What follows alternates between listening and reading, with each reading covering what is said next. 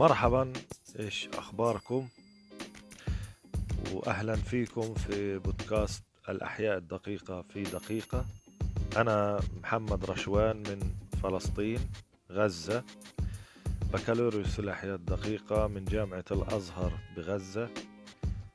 راح أستعرض معكم في دقيقة أخبار الأحياء الدقيقة. انتظروني في الأيام القادمة.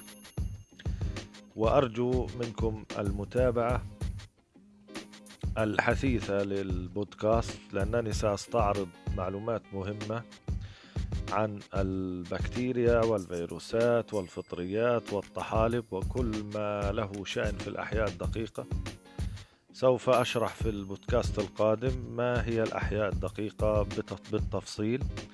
شكرا لكم وأرجو المتابعة.